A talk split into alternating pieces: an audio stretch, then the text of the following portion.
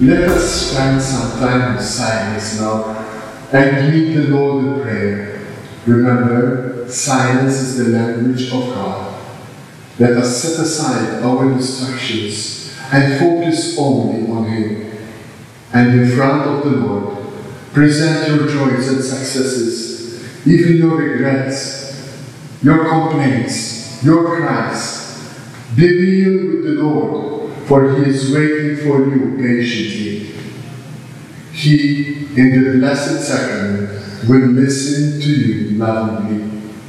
In silence, gaze on the Lord and allow Jesus to gaze on you too. Let your heart communicate with Him and allow yourself to resonate in the heartbeat of God as you meet Him in this sacred place.